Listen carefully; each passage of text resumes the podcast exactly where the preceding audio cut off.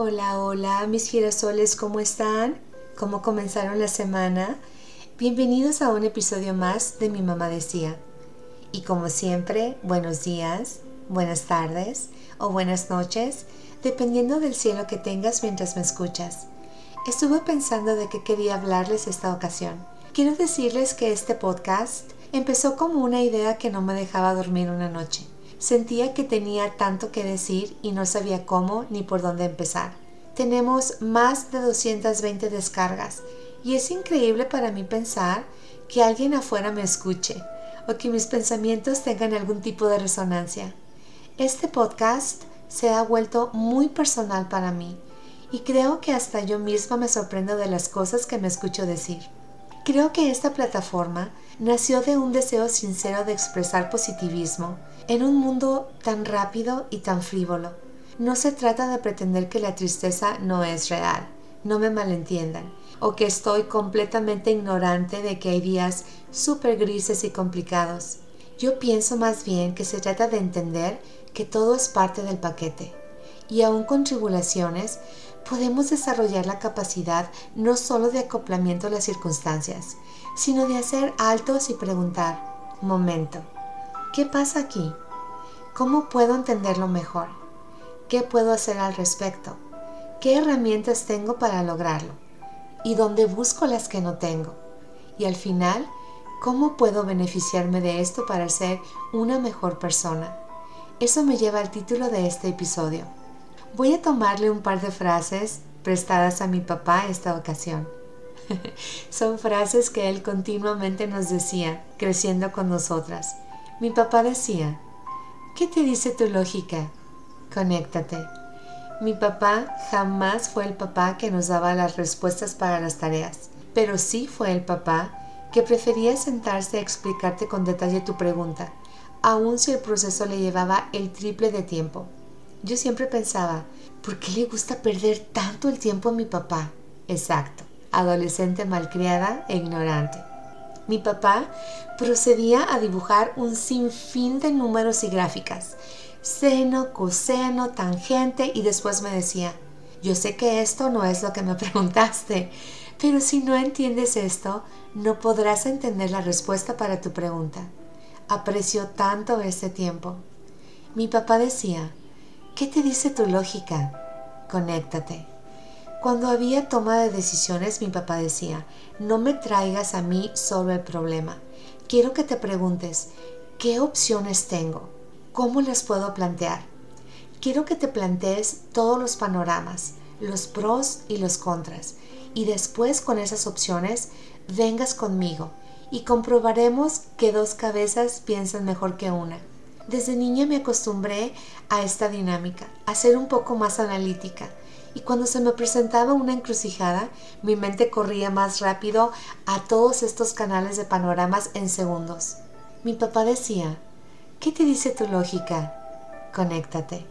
Cuando era joven, perdón que acabo de decir, déjenme volver a plantear esa frase. Cuando era más joven, Ahora que me estoy haciendo más grande, creo que entiendo mejor que la edad es relativa o estoy más de acuerdo con que la edad es solamente un número, que todo depende del carácter y de la actitud. Bueno, vuelvo a lo mismo. Cuando era más joven, no podía visualizar el adulto que mi papá estaba formando en mí. Estaba enseñándome a depender de mí misma mental y emocionalmente. Me estaba enseñando el hábito de ver crecimiento en cada circunstancia y usar madurez en oposición al impulso. Mi papá decía, ¿qué te dice tu lógica? Conéctate. Hoy en esta etapa creo que esa enseñanza la puedo traducir a lo emocional, porque esa es la etapa que ahorita requiere mi lógica, mi atención y mi conexión. Siento que me encuentro en este punto de madurez emocional que solamente llega con los errores corregidos. No cometidos, sino corregidos. Podemos cometer muchos errores que no nos enseñan nada si no los tomamos, los reconocemos, los trabajamos y los transformamos. Y al final los corregimos. Ese es el caso de un divorcio. Este es un tema que he manejado en mis últimos episodios y creo que sigo procesando la recuperación de manera muy positiva al hablarlo, porque me obliga a reflexionarlo desde otro lugar emocional. Reconozco el avance y el mejoramiento y la actividad asertiva. Mi papá decía, ¿qué te dice tu lógica? Conéctate. Podrían pensar que tal vez no fui muy buena estudiante si experimenté un divorcio, ¿verdad? Me podrán preguntar, ¿dónde estaba tu lógica, Ruth? ¿Dónde estaba la conexión? ¿No aprendiste nada entonces? Comienzo diciéndoles que nadie se casa con la idea de el divorcio en la mente. Y no es una carta que pones en la mesa comenzando esa aventura. En episodios pasados les hablé de las conversaciones difíciles con uno mismo. Todos los que hemos transitado este camino sabemos que el divorcio no empieza el día que tomas la decisión, ni se acaba el día que firmas papeles. Una conversación muy dura es sentarte en silencio y preguntarte, ¿por qué esta tristeza? ¿Realmente merezco yo? ¿Y realmente merece la otra persona esta relación? ¿Quiero vivir así de verdad? ¿Me puedo imaginar todos los días de mi vida así? ¿Sería mejor la vida para ambos fuera de esta relación? ¿Cómo puedo retomar las riendas de mi vida? En sus distintas facetas, un divorcio es una vivencia emocional y también un acto jurídico. Vamos a hablar un poquito de la vivencia emocional. Mi intención es que este espacio sea positivo y enriquecedor, un lugar de reflexión, pero de empoderamiento también. Mi papá decía, ¿qué te dice tu lógica? Conéctate. Aunque parezca incongruente, el divorcio tiene facetas enriquecedoras y positivas. Con frecuencia la gente me dice, lo siento Ruth, no sabía. Qué pesar, lo lamento. No voy a negar que siempre hay un sentimiento de pérdida, pero solo es tan duradero como tú lo manejes. Así que me conecté mucho con las emociones y con los hábitos. Me esforcé en percibir estas decisiones y consecuencias de la siguiente manera. Un divorcio pretende ser en ocasiones la solución a una vida de pareja insatisfactoria. Permite también aprender nuevos modos de relación con los hijos, con tu ex cónyuge y posibles nuevas parejas. Se libera también a los hijos de un clima de tensión en el hogar. Y por irónico que parezca, son decisiones que afectan a todos, pero que te competen a ti. Y antes de que me tachen de egoísta, les digo que esta decisión está relacionada con el bienestar de los hijos. Asimismo, yo les dije en múltiples ocasiones a mis hijos, esto será un proceso que se pondrá peor antes de ponerse mejor, pero yo les prometo que todo estará bien al final. Todo estará bien al final. Yo seré una mejor persona, una mujer más funcional, más sana emocionalmente y por ende una mejor mamá para ustedes y con tiempo y dedicación y mucho trabajo, ellos tuvieron una mamá escuchando mucho más a su lógica y conectándose más con sus emociones desde un punto de asertividad. Mi papá decía, ¿qué te dice tu lógica? Conéctate. Me conecté con tres consecuencias de un divorcio. A nivel personal, el sentimiento de fracaso inicial, la autoestima afectada, una identidad personal afligida y lastimada. A nivel emocional, sea cual sea el motivo del divorcio, se experimentan sentimientos intensos que cambian constantemente y son sumamente contradictorios. Vas de la culpa al alivio, del enojo a la tranquilidad, de la confusión a la claridad, del temor a la valentía, del miedo al empoderamiento. A nivel familiar, la reacción de los hijos y la familia, los amigos cercanos y los colados que se invitan a opinar. Esta consecuencia es muy interesante porque realmente los que importan son los que estuvieron adentro, pero a veces se cuelan todas estas personas que juzgan, que preguntan y se cuelan como clientes en las ofertas de un viernes negro después de un día de acción de gracias.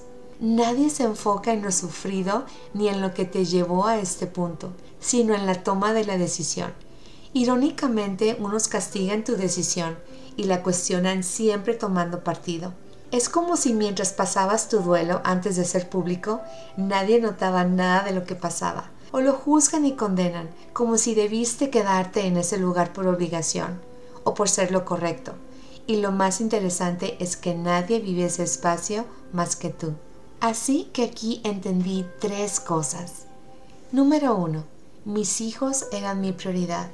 Así que me puse a trabajar en mis emociones inmediatamente y a buscar las herramientas que me sanarían y por ende a ellos. ¿Recuerdan el libro de mi papá? I am okay, you are okay. Cuando vas en un avión, una de las primeras cosas que te enseñan las azafatas es, en caso de una turbulencia, tú debes ponerte primero la mascarilla antes de poder ayudar a los demás. Eso era lo que yo pensaba. Debo de arreglarme yo primero. Debo de buscar mis herramientas yo primero. Si yo estoy bien, ellos van a estar bien. Número 2.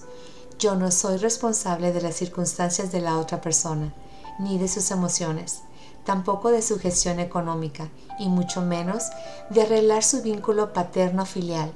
No soy responsable de sus reacciones, ni tampoco de su sanación. Y número 3 no me detengo a caerle bien a nadie, ahora que aprendí a levantarme. Pensar en mí, convertirme en un modelo para mis hijos, invertir en mi cuidado físico y emocional, recuperar el centro de mi poder. Traducido en otras palabras, no me detengo a dedicarle tiempo a lo perdido ni a convencer a nadie de nada. No me detengo a poner atención a lo que se dice afuera. Me detengo, sin embargo, a poner mucha atención a la conexión entre mi mente, entre mi corazón y entre mis actos. Mi papá decía, ¿qué te dice tu lógica? Conéctate. Una vez tomada la decisión, firmado el papel y enfrentando los cambios en puerta, me hice mucho esa pregunta. ¿Qué te dice tu lógica, Ruth? ¿Cómo puedes conectarte mejor con este entorno? Me empecé a familiarizar con palabras como asertividad, salud emocional, psicología positiva, terapia y lo más importante para mí, sanación. Mi lógica me dijo, sana y estarás más conectada con una versión sana de ti y eso se reflejará en tus hijos y en toda relación que venga después. Les dije al principio que el divorcio no termina con la firma del papel. Un divorcio culmina cuando la persona se recupera emocionalmente de la ruptura, cuando dejas de sufrir y dejas de asumir que el divorcio es un fracaso. El divorcio culmina cuando las partes deciden ver hacia adelante y continuar una vida próspera, asumiendo la experiencia como una enseñanza. Mi lógica empezó a hablar, o tal vez yo empecé a conectarme. Comencé a estructurar mi mundo. Las emociones contradictorias eran menos intensas y menos duraderas, y menos frecuentes, y fueron reemplazadas por periodos de tranquilidad y bienestar que eran más evidentes y más constantes. Se llegó el momento de tomar decisiones con prudencia y aprendí que las decisiones emocionales pueden generar malos resultados. Aquí escuché más la voz de mi papá. Conéctate. Identifiqué que las emociones y los pensamientos no siempre se dirigen hacia la misma dirección. La típica incongruencia entre la cabeza dice una cosa, pero el corazón dice lo contrario. Esta etapa es un avance significativo, porque entonces viene una autenticidad de tu persona tan satisfactoria. Eres completamente congruente en palabra y acción. Eres honesto con tu sentir y respetas y honras tu sentir y te pones como prioridad. Dejas atrás el pasado y visualizas el futuro como un universo positivo. Crece la confianza, la empatía, escuchas mejor, mejoras tu comunicación creces en esa actividad, regules tus emociones y entres en el periodo de adaptabilidad con la vida. Desarrollas capacidades emocionales. Eres una influencia positiva, porque también hay formas positivas y constructivas de hablar de un divorcio. Este podcast es un ejemplo de ello. Mi papá decía, ¿qué dice tu lógica? Conéctate. Aquí añadí sentimiento a mi lógica. La combiné con la inteligencia racional y la inteligencia emocional. Invité también a la sensibilidad, a la percepción y a la reacción creativa. Me sintonicé con mi intuición y mi templanza.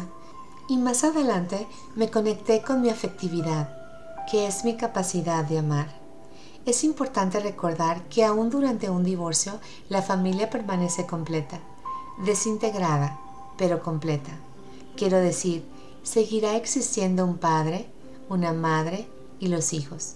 Sin embargo, se pierde la convivencia diaria, que es lo más duro para los padres que se van, pero es nuestro deber moral hacer que nuestros hijos vivan esta nueva forma de vida con la mira de confiar y asimilar que esta decisión es por el bien de todos, aunque al principio no se logre ni percibir. Las palabras más impactantes vinieron de uno de mis hijos, después del divorcio, tiempo después, y me dijo, ¿sabes una cosa, mamá? Si tú te hubieras quedado, yo hubiera sentido mucha compasión por ti y por mi papá. Pero tomar esta decisión difícil me enseñó el poder de una decisión. Defender la felicidad personal. Me hizo respetar tu trabajo y verte no con compasión, sino con respeto y admiración por el trabajo de sostener esta casa pensando en nosotros. Ahí supe que en verdad todo por fin sanaba y se acomodaba Siempre agradeceré las palabras de mi papá. Nunca tomó el camino fácil para enseñarnos. Como dicen por ahí, el camino más difícil es el menos transitado. Él siempre transitó el camino difícil con nosotras. Y creo que su pregunta de ¿qué dice tu lógica? Conéctate. Era una forma de decir, no busques el camino fácil, sino la manera correcta de transitar el difícil.